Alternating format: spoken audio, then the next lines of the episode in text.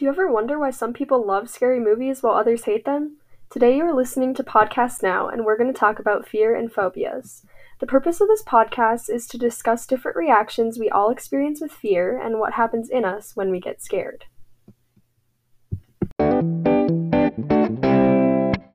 People have many different opinions on fear and what fear actually is.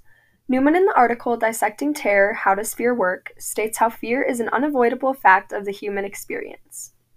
Fear can have many different effects on your body.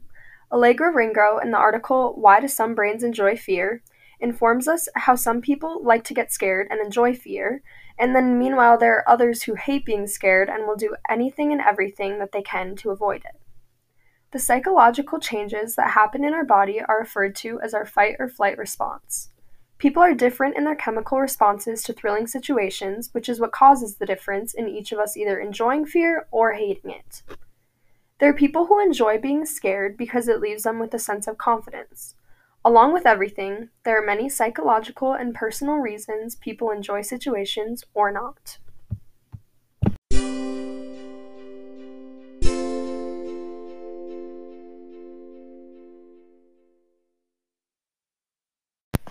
Achluophobia, in its basic terms, is fear of the dark.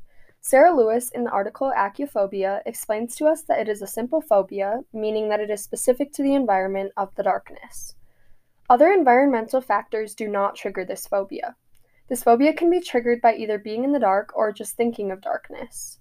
The exact cause of this phobia is unclear, but it's likely an interplay of genetics and environmental factors. The symptoms can range from mild to severe to even possibly disabling. You can get physical or mental reactions in your symptoms. Common physical symptoms include crying, dizziness, nausea, rapid heartbeat, shaking or trembling, and shortness of breath. This phobia often occurs in children, but most tend to grow out of it. Treatment is recommended when the fear starts to affect your ability to live and function normally.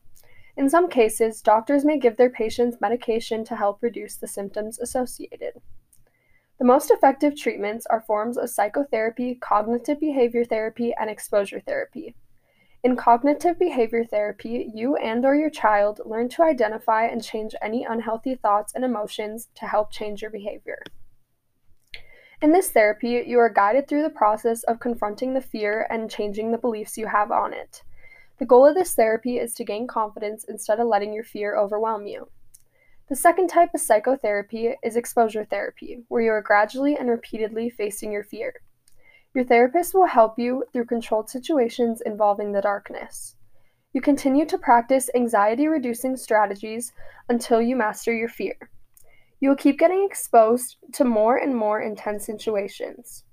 The goal is to reach a point where fear of the dark won't control or limit your ability to function.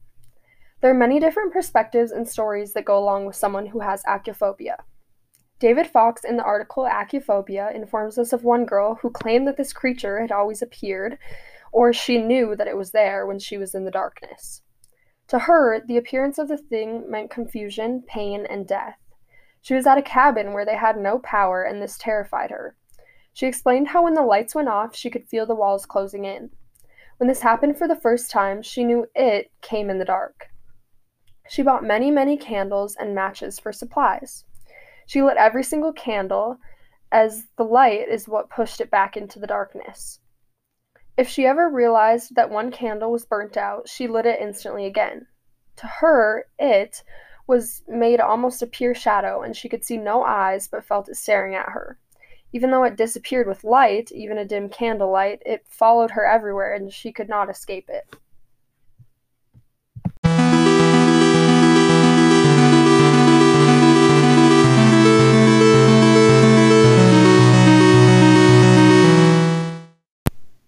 In closing, there are many different types of phobias, and people are affected by them in many different ways.